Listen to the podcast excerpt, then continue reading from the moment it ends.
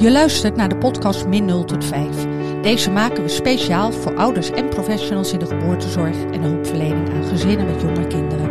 Samen met onze gasten reiken we perspectieven aan voor meer maatwerk in moeilijke situaties en sneller herstel van het gewone leven. Ik ben Louise van den Broek, hoofdredacteur van Vroeg. En ik ben Marlene de Zeeuw, klinisch psycholoog IMA Nederland.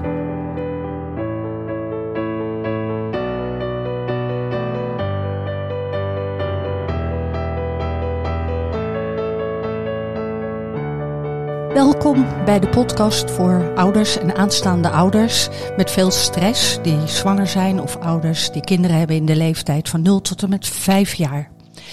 Vandaag hebben we twee gasten, Anouk de Bruin. Zij is de gast als expert, zal zich zo voorstellen, en Ilona als ervaringsdeskundige ouder. Ons doel is om te helpen stress te verminderen in de levens van ouders met HG, oftewel hyperemesis gravidarum. Moeilijk woord, maar we beginnen zometeen met een aantal interessante, recente wetenschappelijke nieuwtjes die relevant zijn voor ouders die hiermee te maken hebben. En daarna gaan we daar met Anouk en Ilona over in gesprek. Als eerste hebben we een aantal nieuwtjes, zoals ik al zei. Wat hyperemesis gravidarum precies is, dat wordt natuurlijk vandaag uh, steeds duidelijker in de podcast.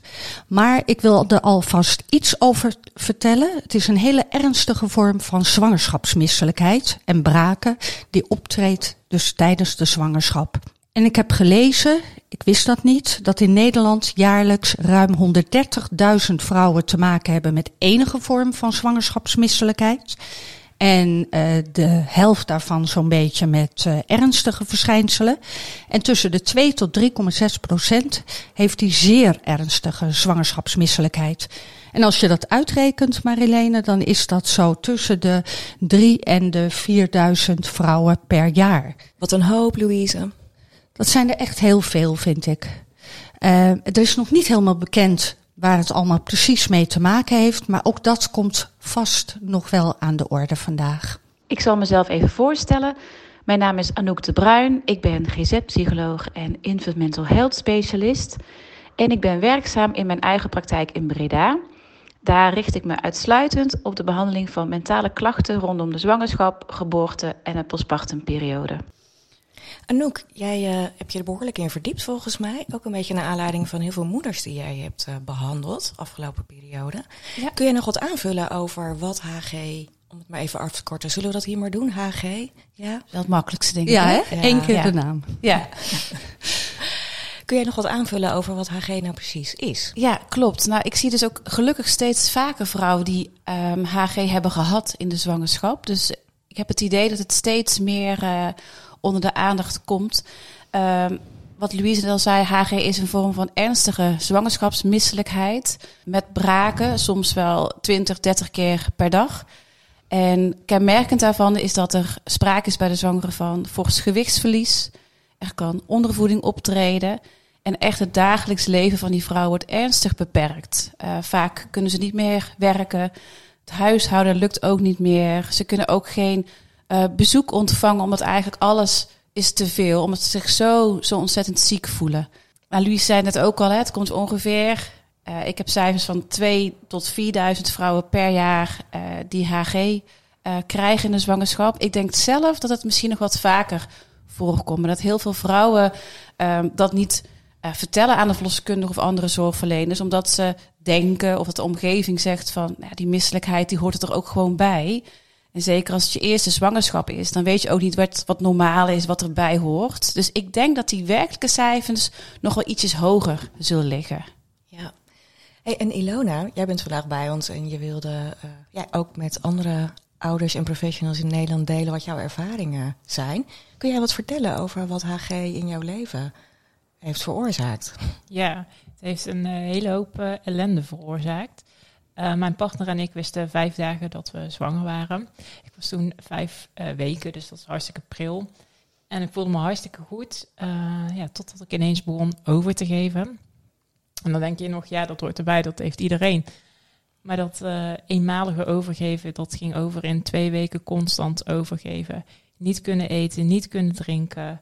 Echt alleen maar overgeven, niet op mijn eigen benen kunnen staan. Ik moest onder de douche getild worden. Het is echt bizar. Ehm, ik was 14 kilo afgevallen in twee weken tijd. Gek, nee. Ja, echt Ja. bizar. Ehm, en ik lag alleen maar op bed, eh, donkere kamer. Ik wilde geen mensen zien. Ik, nee, het was geen eh, fijne tijd. Nou, toen kwam ik voor het eerst in het ziekenhuis na die twee weken.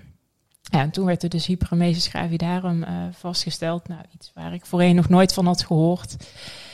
En ehm, nou ja, dan, dan zeggen ze, het kan met eh 12 weken, 14, 16, 20, heel de tijd zo van, dan, dan wordt het beter.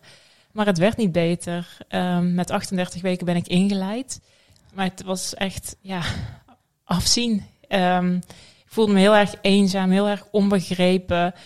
Ehm, het, het is niet gewoon misselijk. Het is niet gewoon overgeven. Het klinkt misschien raar, maar het voelt echt anders. En iedereen met de best bedoelde adviezen, eh gemberthee, acupunctuur, eh, probeer eh, smoothies. Ja, dat begrijp ik zelf ook. Dat had ik al lang geprobeerd, maar echt niks, niks qua eten, drinken kon ik hebben. Ehm, ja, ik voelde me dus hè, eenzaam, verdrietig. Ehm, ja, ik heb me ook oprecht afgevraagd, ja, wil ik dit wel tot het einde volhouden? Dus ja, op een gegeven moment wist ik meer over een abortus eh, te vertellen dan, eh, dan over een zwangerschap. En ja, het was niet die mooie tijd eh, die ik me voor ogen had. Zo, wat een tegenvaller, joh. Ja, Wat verdrietig ook eh, Ja. om te horen hoeveel impact dat ook heeft. Hè? ja, Ongelooflijk. En dus tot aan het einde van je zwangerschap, Ja. tot die 38 weken, ging het door. en geregeld eh, in het ziekenhuis geweest. En eh, nou ja, eh, er zijn ook momenten geweest. eh, nou, dan had ik bijvoorbeeld op een woensdag in het ziekenhuis gelegen. En op donderdag ging het weer niet. Nou, dan bel je weer. En dan, dan wordt er aan de telefoon gezegd: Ja, maar je was er gisteren ook al. Eh, eh, ja, we kunnen niks geks vinden. Dus eh, ja, probeer het nog maar even aan te kijken. Ja, kijk, het is niet dat ik denk: Goh, ik heb vandaag tijd over. Laat ik het ziekenhuis bellen of ze me op kunnen nemen. Nee, het is echt. eh, ja, Het was serieuze ellende. Ja. Ja. En ik zag ook dat er best wel wat artikelen zijn. Hè? Dus bijvoorbeeld de Volkskrant heeft laatst een heel eh, uitgebreid artikel daarover geschreven. En wat mij daarin heel erg opviel was ook die impact die dat heeft op, eh, op het leven van eh, de aanstaande moeder en de vader. En dat het zelfs heel ver kan gaan. Dat veel vrouwen inderdaad, wat jij ook zegt, het afbreken bijna hebben overwogen. Dat de vrouwen depressief worden. ja, ik schrok daarvan. Ik wist het niet. En eh, ik zag dat, nou ja, dat dat dus wel eh, uit onderzoek ook naar voren komt. Ja, en wat dapper dat je er ook nu iets over wil delen en durft delen. Dat zal denk ik ook de drempel verlagen voor andere moeders Ja. die zoveel eh, stress hebben als gevolg van HG. Ja, ik ben blij dat ik er iets over mag delen. Want eh, nou, toen ik al die tijd op bed leg, lag, heb ik natuurlijk veel gegoogeld. Ja, dan, dan, ehm, nou ja, dan kom je eh, bepaalde artikelen en verhalen tegen. En dan, dan Oké, en dan, oh, die vliegen je dan aan op dat Ja, moment. Dat je echt inderdaad. denkt, shit, ja, Ja, dit wil ik niet weten. staat er ook ergens bijvoorbeeld dat je er vroeger dood aan kon gaan. En ja, je moet nooit googelen natuurlijk. Dr. Google, ja, ja, vriend en vijand. ja.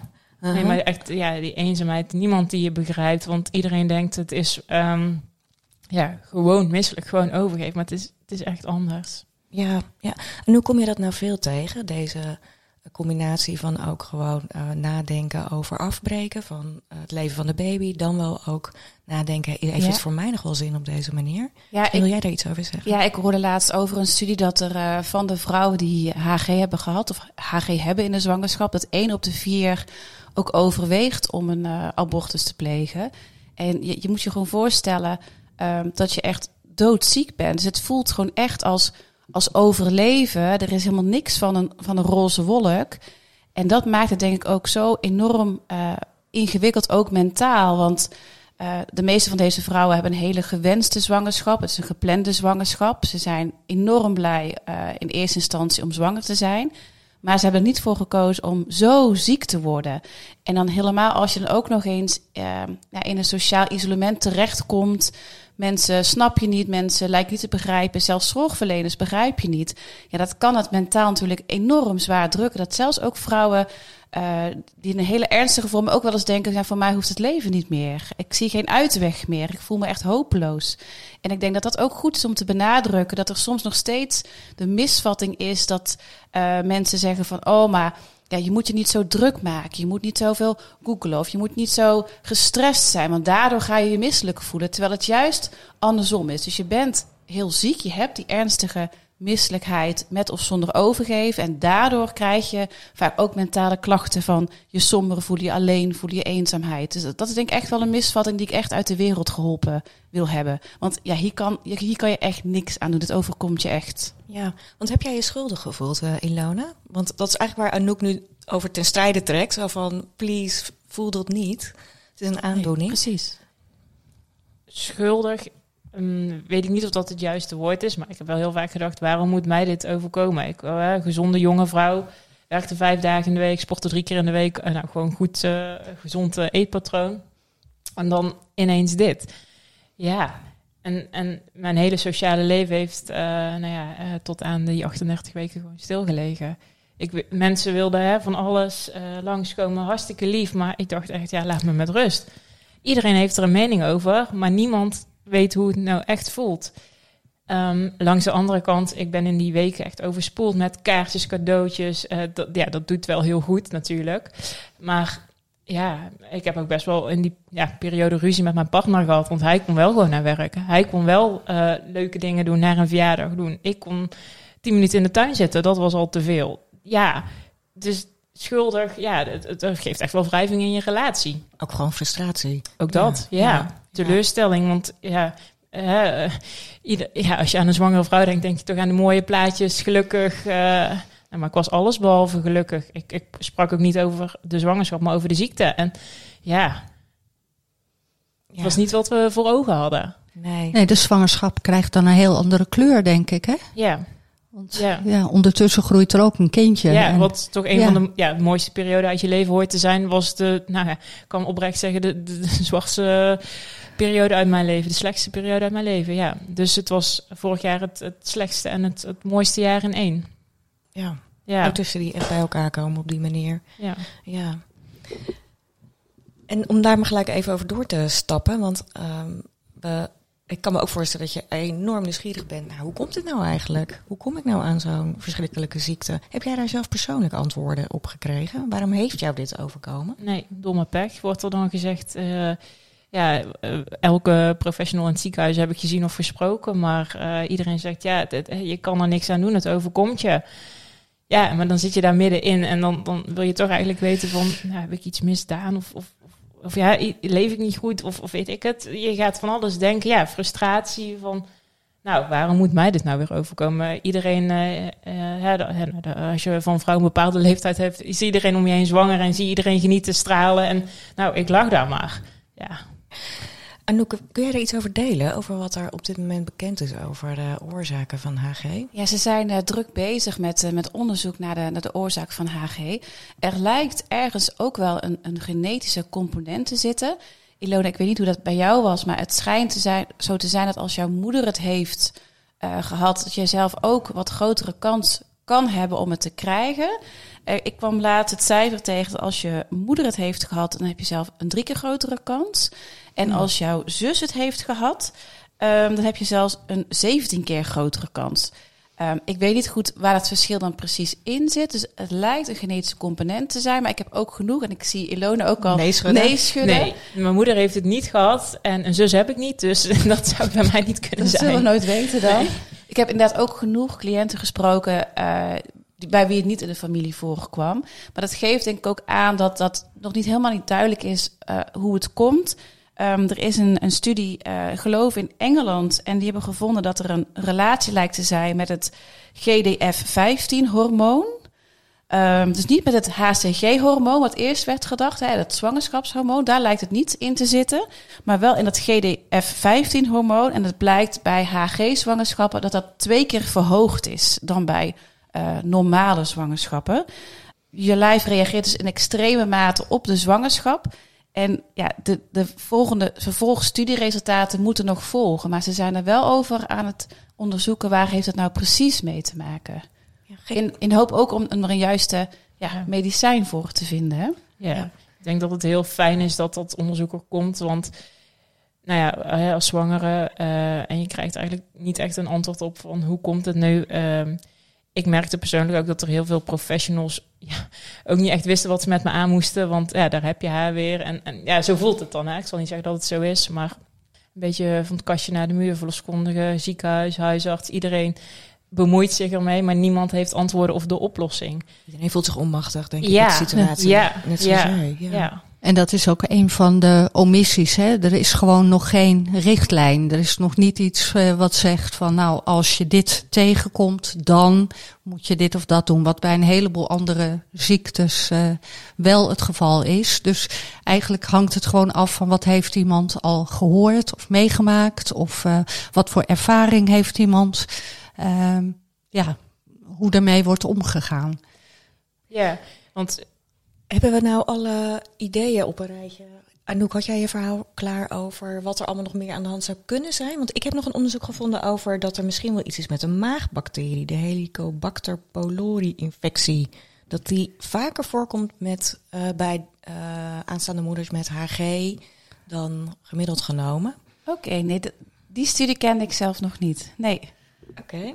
Nee. Zijn er nog andere mogelijke verklaringen? Wat, wat gaat er op dit moment rond aan ideeën? Nee. Nee? Nee. Leefstijl?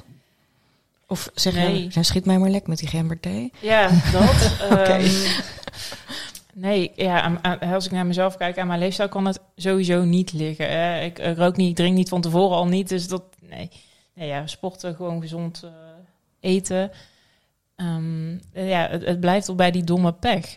Maar oh, ja, weet je, als je er twee weken, in mijn geval, dan alleen maar aan het overgeven bent en, en een verloskundige komt langs en ja, er wordt gezegd, probeer een smoothie, probeer, ja, ja, weet je, ik ben zelf geen professional, maar ik, ik begrijp ook wel dat ik moet eten en moet drinken. Uh, maar als dat niet gaat, dan moet er toch actie ondernomen worden.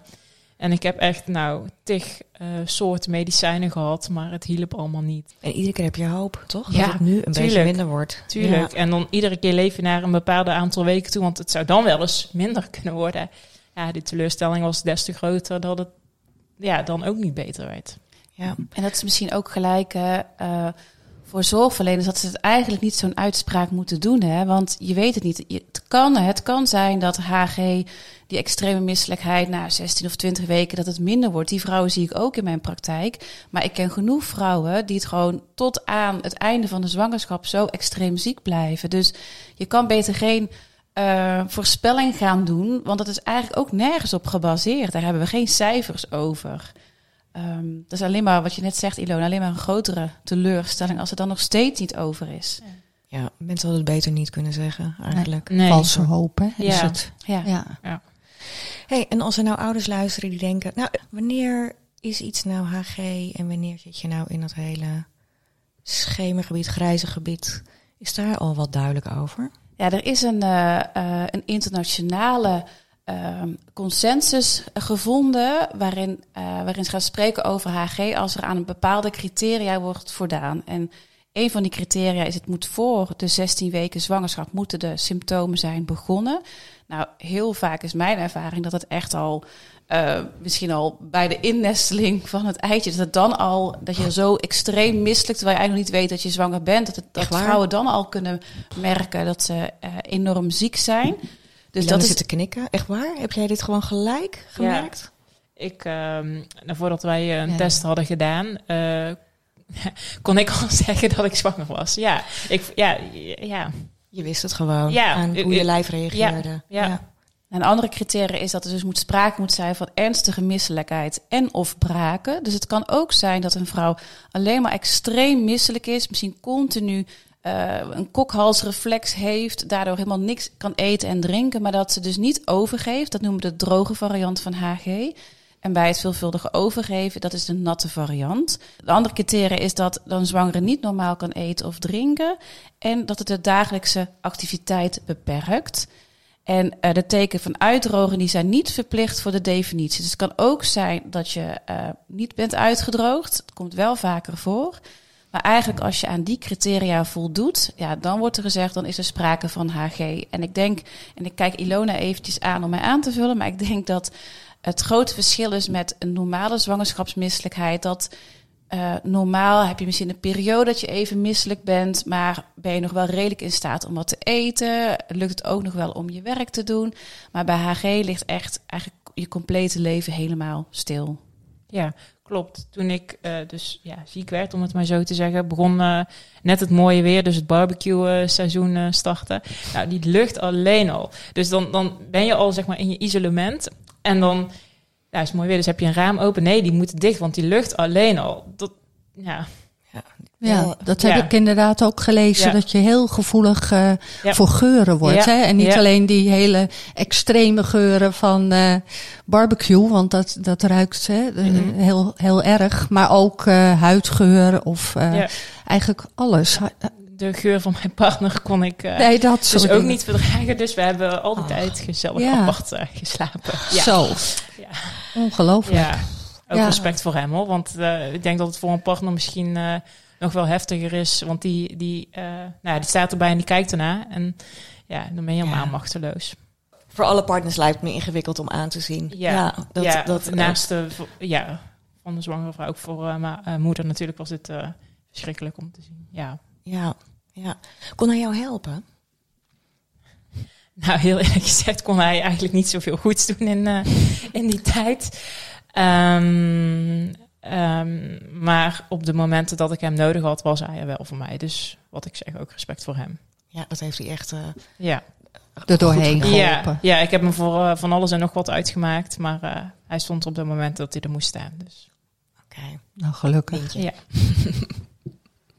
Hartstikke goed. Ik voel dat we heel eventjes de, uh, de reclame er even in fietsen. Ja, die hebben we echt waar. Dan komt die onze promo. Ja.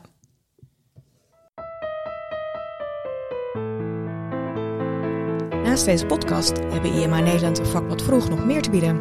Je kunt je abonneren op onze nieuwsbrieven. Oriënteren op een gratis pakket starten met Environmental Health. Kijken op de website van Vroeg voor de laatste nieuwsberichten over ons vak of neem een abonnement op het Vroeg magazine. Neem een van de pakketten van IMR Nederland voor jouw regio rond gezinnen met kinderen in deze leeftijdsgroep. Of, kan niet op, neem een abonnement op het inspiratieplatform Min 0 tot 5. Bomvol met webinars, mini-colleges, leerzame rollenspelen en bijpassende artikelen. Zo. Ja, heel verhaal, uh, Ilona. Fijn dat je het wil delen.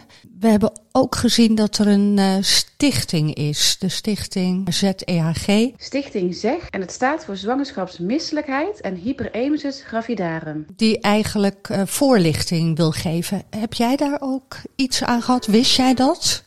Nee, ik hoorde dat pas heel laat in mijn zwangerschap dat die stichting er überhaupt was. Wat ik zeg, via internet had ik het zelf wel gevonden. En dan ga je op de website kijken en dan, dan weet je in ieder geval, ik ben niet alleen. En dat uh, gaf mij op dat moment al heel veel steun. Maar ik ben zelf nooit naar een voorlichting geweest, want wat ik al zei, ik, ik kwam mijn bed niet uit. Het was voor mij al te veel moeite om... Uh... Nee, maar het feit dat je niet alleen ja. was, hè, dat er meer vrouwen zijn die dat ja. uh, meemaken. Ja, ja dat en, is dan wel heel fijn. Ja, het gaf mij ook steun dat ik daar ook las dat al die vrouwen zich eigenlijk niet gezien of gehoord voelden. Want dat was precies waar ik tegenaan liep. Ja, ja. Ja, en deze stichting, die bestaat eigenlijk al een tijdje. Uh, ze hebben wel een magazine gemaakt. En dat magazine, dat staat dan ook wel vol met uh, uh, verhalen, met misschien ervaringsverhalen, maar ook tips voor professionals. En er blijkt ook een besloten Facebookgroep te zijn. Een groep voor zowel de vrouwen zelf als een groep voor de partners. Ken jij de, de stichting? Ja, ik ken de stichting en ik had begrepen de stichting ZEG. Zo spreken ze het zelf zeg, uit. oké. Ja. En uh, die besloten Facebookgroepen zijn, uh, zijn heel prettig. Het is echt voor vrouwen die HG hebben of HG hebben gehad. Dus echt een besloten Facebookgroep is echt apart van de mannengroep. Ik begreep dat de okay. partnergroep ja, wat, wat minder actief is dan, dan de vrouwengroep. Maar dat is wel heel fijn om echt lotgenotencontact te hebben. Net wat Ilona zegt, dan krijg je toch een stuk erkenning dat je niet alleen bent en dat je tegen dezelfde dingen aanloopt. Ja. Belangrijk, denk ik. Ja, en wat volgens mij ook nog leuk is om te noemen, is er is een peutervoorleesboek. Mama is het spuugzat, zo heet het. Je kunt het op de website van Vakblad Vroeg even zoeken. We zullen ook alle informatie die we nu delen, delen we in de show notes. Uh, dus daar kun je ook op de linkjes klikken. Want ik kan me ook voorstellen dat je op het moment dat je een dreumes hebt rondlopen, dat was in jouw situatie niet zo volgens mij. Nee. Het was jouw eerste. Ja. ja. Maar stel je voor, eh er loopt wel een dreumes rond, dan is het wel fijn om in ieder geval wat kader te kunnen bieden aan wat is er aan de hand, waarom is mama zo ziek, waarom kan mama niet meespelen of voor me zorgen. Heb jij daar ervaring mee, Anouk, dat mensen ook hun, eh, de rest van hun gezin eh, ja, niet kunnen runnen? Ja, zeker. Ja, net, als hè, ehm, dat is eigenlijk ook een, een grote reden voor veel vrouwen om na een eerste HG-zwangerschap echt te twijfelen en echt lang na te denken en te overwegen of ze überhaupt het nog een keer aandurven, zo'n tweede zwangerschap. Omdat ze dan ook realiseren, ja, de kans is groot dat je het nog een keer gaat krijgen. En dan loopt er al een dreumes of een peutertje rond. Nou, hoe ga je daar dan voor zorgen? Dus dat is, eh, dat is wat ik heel vaak ook doe in mijn praktijk. Ehm, dat ik met, met vrouwen, maar ook met de omgeving erbij, dus met partners en misschien nog met andere mensen uit de omgeving, dat we een plan gaan maken van hoe gaan we dat dan doen? Want we gaan er gemakshalve maar van uit dat je het weer gaat krijgen. Die kans is, eh, ik geloof, 89% op herhaling. Dus dat is enorm groot. Dus of je moet net geluk hebben dat je het dan niet hebt. Uh, hoe ga je dan uh, zorgen voor je kindje dat er al rondloopt? Dan is dat prentenboek is enorm fijn om, om voor te bereiden, om, om samen met je kindje te lezen. Maar je kan ook echt wel gaan denken: oké, moet ik misschien alvast van tevoren, voordat ik überhaupt zwanger ben, al nadenken over extra opvang? Of wie in mijn netwerk kan misschien mijn kindje wat vaker even meenemen naar de speeltuin of uh, dat hij even kan uh, logeren. Kan mijn partner misschien uh, wat zorgverlof opnemen als ik weer zo ontzettend ziek ben. Dus dat zijn echt wel dingen waar je over na moet denken als er weer een, een, een, tweede zwangerschap, als je die wens hebt. Ja, hartstikke begrijpelijk. En ook dat je heel bang bent dat je denkt, ik wil dit niet nog een keer. Ja, ja dat is wel voorstelbaar. Ja, Um, nou ja, uh, vroeger, toen dachten we altijd van nou, uh, twee kinderen, dat zou leuk zijn. Um, maar uh, ja, nu ik een HG-zwangerschap heb meegemaakt, ja, blijft het voor ons echt bij één kindje. Ik ga dit niet nog een keer doen. Ja, het is klaar. Ja, Ja. dit is echt gewoon Ja. eens, maar nooit weer. Ik moet, ja, heb een gezond kindje met alles erop en eraan. En daar zijn we heel blij en heel trots mee. Maar uh, Nee, nee. nee, maar goed, daarmee snijd je nog een onderwerp aan. Dat is ook dat je daarmee je droom voor Ja. een gezin ook moet bijstellen. Ja, Ja. dat klopt. Ja, Ja. Het is fijn dat je nu een gezond... Tenminste, dat neem ik aan. ja, ja. ja. Hij- Met hem of haar. Het gaat heel erg goed. Hij wordt vrijdag een half jaar. Ja, ja, achteraf praten is natuurlijk heel makkelijk, want het was natuurlijk allemaal waard. Maar wat ik al zeg, ik ga het niet nog een keer doen. Nee, Nee, nee. nee. helder.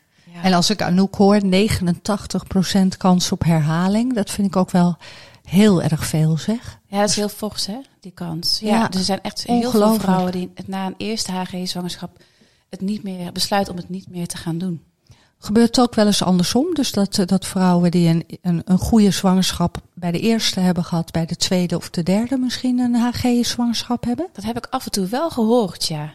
Ja, dat het pas bij een volgende zwangerschap eh, eh, ja, tot uiting komt. Oké. Maar hoe dat kan, dat weet ik niet. Maar ja, er mag echt wat meer onderzoek naar gedaan worden. Echt naar van hoe ontstaat nou zo'n HG-zwangerschap. Hè? In de hoop dat er ook veel betere behandelrichtlijnen komen.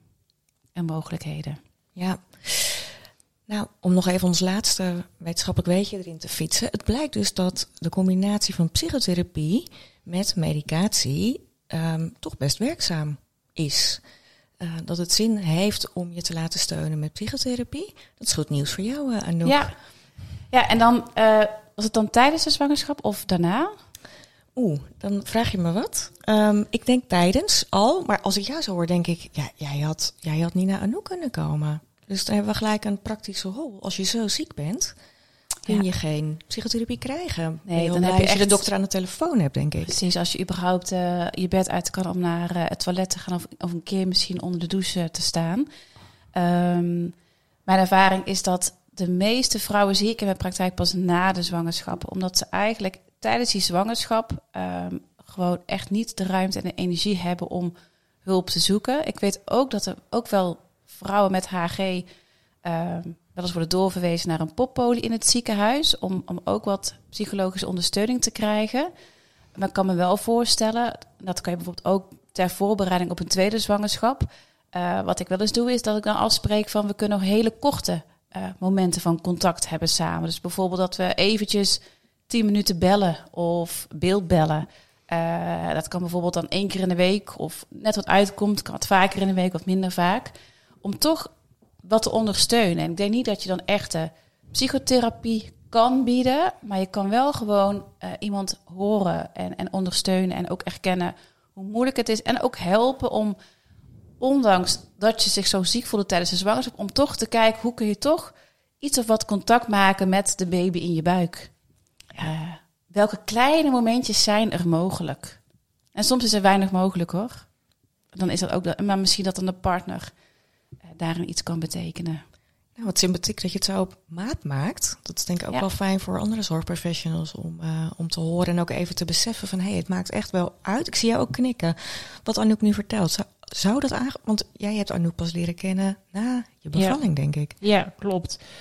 Ik had het heel erg prettig gevonden om Anouk al in mijn uh, bevalling of uh, in, mijn, in mijn zwangerschap te, ja, te hebben, zeg maar, om mee te sparren van of gewoon even te praten, je hart te luchten, um, in jezelf gezien en gehoord voelen. Ik denk dat dat voor mij het allerbelangrijkste was geweest.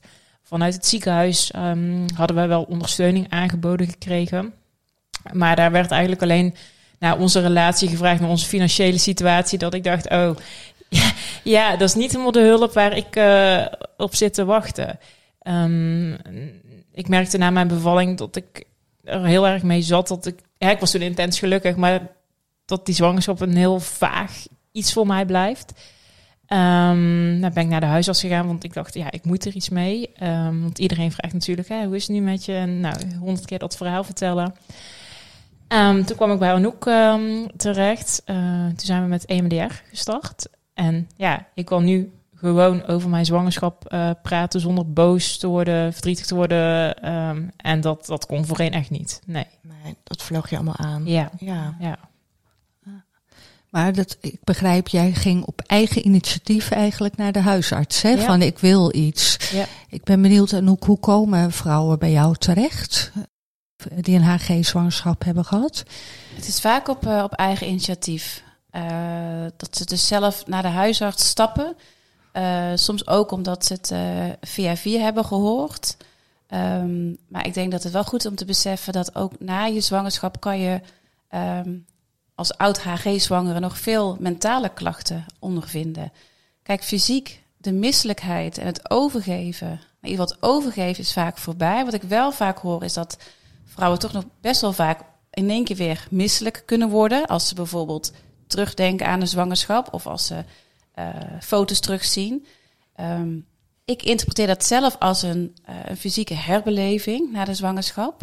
Dus dat is ook echt wel een stukje ja, een traumaklacht is. Want vergis je niet, het is, kan echt traumatisch zijn om zo'n zwangerschap door te maken. Waarin je ook echt misschien wel hebt gevreesd voor je eigen leven of dat van je kindje. Uh, dus ik zie wel geregeld dat deze vrouwen nog wel echt in één keer misselijk kunnen worden als ze terugdenken aan de zwangerschap. Um, maar ook, je kan ook gaan terugdenken en ook echt alleen maar terugdenken aan die hele sombere, zwarte periode. Je kan misschien ook je schuldig voelen van, oh, ik heb helemaal niet kunnen genieten van mijn kindje in de buik. Uh, of misschien dat je heel erg schuldig voelt van, oh, ik heb tijdens mijn zwangerschap gedacht om de zwangerschap af te breken of om te hopen op een miskraam. En veel vrouwen gaan dan de betekenis voor zichzelf eraan geven van, oh, dan zal ik wel een slechte moeder zijn. En die betekenis, natuurlijk klopt dat niet, want je bent ziek, het overkomt je. Uh, je bent gewoon aan het overleven. Maar dan is het wel fijn, denk ik, om te weten dat je ook daarbij hulp kunt krijgen. Bijvoorbeeld met EMDR kunnen we dat echt heel goed bewerken. Dat je ook terug kunt kijken op je zwangerschap, dat je het heel slecht hebt gehad. Dat het een hele moeilijke tijd was, maar dat het niet zegt over jouw kwaliteit als moeder of over uh, de band met je kindje. Want hè, heel veel vrouwen zijn, maken zich ook zorgen uh, zeker omdat er steeds meer artikelen komen. Oh, je moet geen stress hebben in de zwangerschap. Dat is niet Oh, goed ja. voor de band met je kindje. Uh, heel veel vrouwen maken zich daar echt heel veel zorgen over. Terwijl um, de verbinding met je kindje, dat begint met de zwangerschap. Maar dat begint ook, uh, die, die, die blijft groeien ook na de zwangerschap. We zeggen niet voor niets, die eerste duizend dagen zijn belangrijk om nou, het contact met je kindje aan te gaan. Dus ook al heb je het in die zwangerschap heel moeilijk gehad en kon je geen contact leggen met je kindje, je hebt daarna nog echt tijd om dat in te halen en uh, om die band te laten groeien. Ja, dat is niet eh, eens verloren, al verloren. Nee, dat is helemaal niet zo'n één op één relatie. Zo simpel is dat helemaal niet. Nee, Ja, dus nee. eigenlijk zeg je ook tegen die vrouwen van zoek hulp. Ja, zeker. eh, ja. Ja. Het is helemaal niet gek of dat Nee. heeft niks eh, te maken met dat er psychisch iets niet goed Nee, is hoor. of wat dan ook. Maar gewoon, Nee.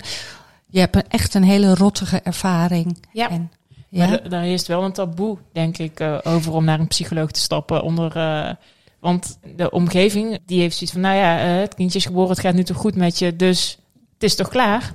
De oplossing is er. Ja, ja, niet Dus- zeuren. ja, nou dat. Dat. Ja, maar Ja. ik denk dat het echte werken dan eigenlijk pas begint als het kindje geboren is. Wat er allemaal is Ja. gebeurd, wat je zou Ja, het was voor mij ook best wel een drempel om naar de huisarts te stappen. En dat ik dacht van, nou, vinden mensen mij niet raar of, of gek? En dan heb je dat al in je zwangerschap al tig keer gedacht. Dat, hè? Maar nee, ik ben juist hartstikke blij dat ik het heb gedaan. Ja, fijn dat je dat ook deelt en zegt. Want ik denk dat het heel belangrijk is voor heel veel vrouwen. En ik kan me voorstellen dat het ook voor professionals, de verloskundigen, belangrijk is dat als ze een HG-zwangerschap eh, met iemand hebben meegemaakt, Ja. eigenlijk dat ook aangeven. Ja, eigenlijk zou je willen dat ze dat al tijdens Ja. de zwangerschap al gaan opperen. Hè? Van goh, er is ook, we kunnen ook kijken of er ondersteuning voor je is. Ook al, hè, het hoeft niet een hele sessie te zijn, maar het kan ook gewoon even korte momenten zijn. Ook zeker bijvoorbeeld bij de nakontroles die de verloskundigen standaard doen, dat ze het wel noemen. Ja, eh, dat, dat het ook normaal kan zijn dat je je nog niet helemaal goed voelt door wat je hebt meegemaakt in de zwangerschap. En dat het ook normaal is dat je daar ook gewoon hulp voor gaat, gaat zoeken. Ja. Dat verdien je dan ook. nou zeker. Ja.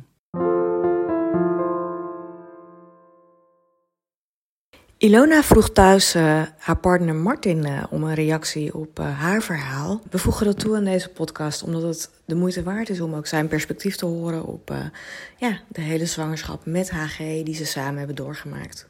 moeilijk. Je bent alleen maar bezig met zorgen in plaats van dat je echt aan het genieten bent van de zwangerschap.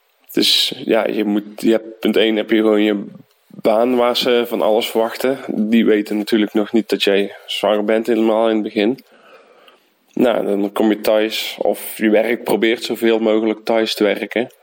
Om maar zoveel mogelijk in de buurt te zijn. eh, met emmertjes te lopen. De verloskundige te woord te staan. Dat eh, blijkt allemaal niks te helpen. Het is gewoon super heftig om, om jou zo te zien liggen. Niks goed te kunnen doen. Je hebt een dikke huid nodig om, om alle klappen op te vangen. Die, eh, dus ja, echt genieten tijdens die zwangerschap eh, is weinig, eh, weinig gebeurd. Ik had dan af en toe natuurlijk nog de uitvlucht voor werk. hoor, Dat ik even naar het buitenland moest. Maar dat, dat had ik ook wel echt nodig om er eventjes, eventjes over voor uit te staan. Even niet zorgen. Even, even de gedachte ergens anders op. ja, we hebben er maar het beste van gemaakt. Maar ja, dat, eh, het is wel heel erg heftig geweest. Ja, je probeert gewoon heel veel dingen goed te doen.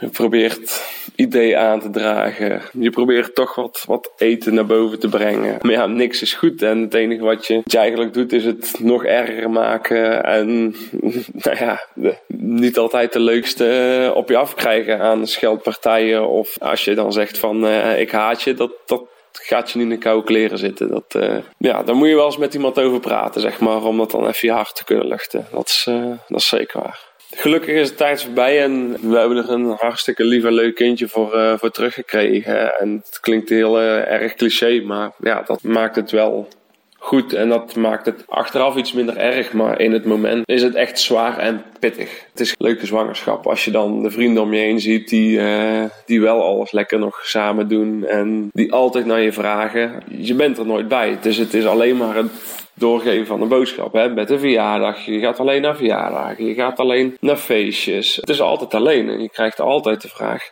oh, is ze er niet bij? Dat ging op dat moment gewoon niet. Dan ben je op een gegeven moment toch wel beu om dat uit te leggen. Want niemand begreep het. Eigenlijk wat er nou echt was. Nee, en ik denk nog steeds niet. En ik hoop ook echt door deze podcast ook aan vrienden of, of familie te laten horen. Dat, dat het ook voor hun misschien toch ietsjes duidelijker wordt. Wat er in die tijd gespeeld heeft, zeg maar. En niet alleen het, het overgeven, maar dat het meer is dan ja, een beetje misselijk zijn. Waar het soms wel mee wordt vergeleken. Ja.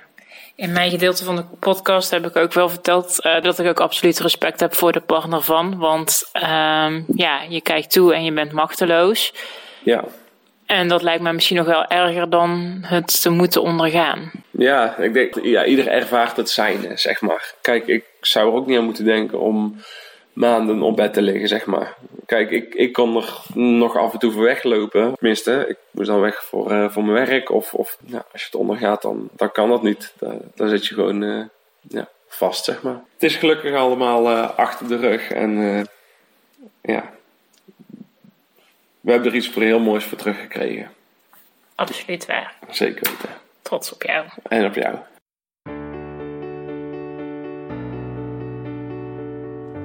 Dit was de podcast horend bij het inspiratieplatform Min 0 tot 5, gemaakt in samenwerking tussen Vakblad Vroeg en IMH Nederland. Ben je geïnspireerd? Kijk op onze beide websites. Genoeg te verdiepen voor nieuwsgierige ouders en professionals. Door kennis te verspreiden en mooie verhalen te delen willen we de zorg aan zwangere en jonge kinderen en hun ouders verbeteren. Jouw positieve feedback op sociale media ondersteunt ons hierin, dus vergeet ons niet te volgen of te taggen.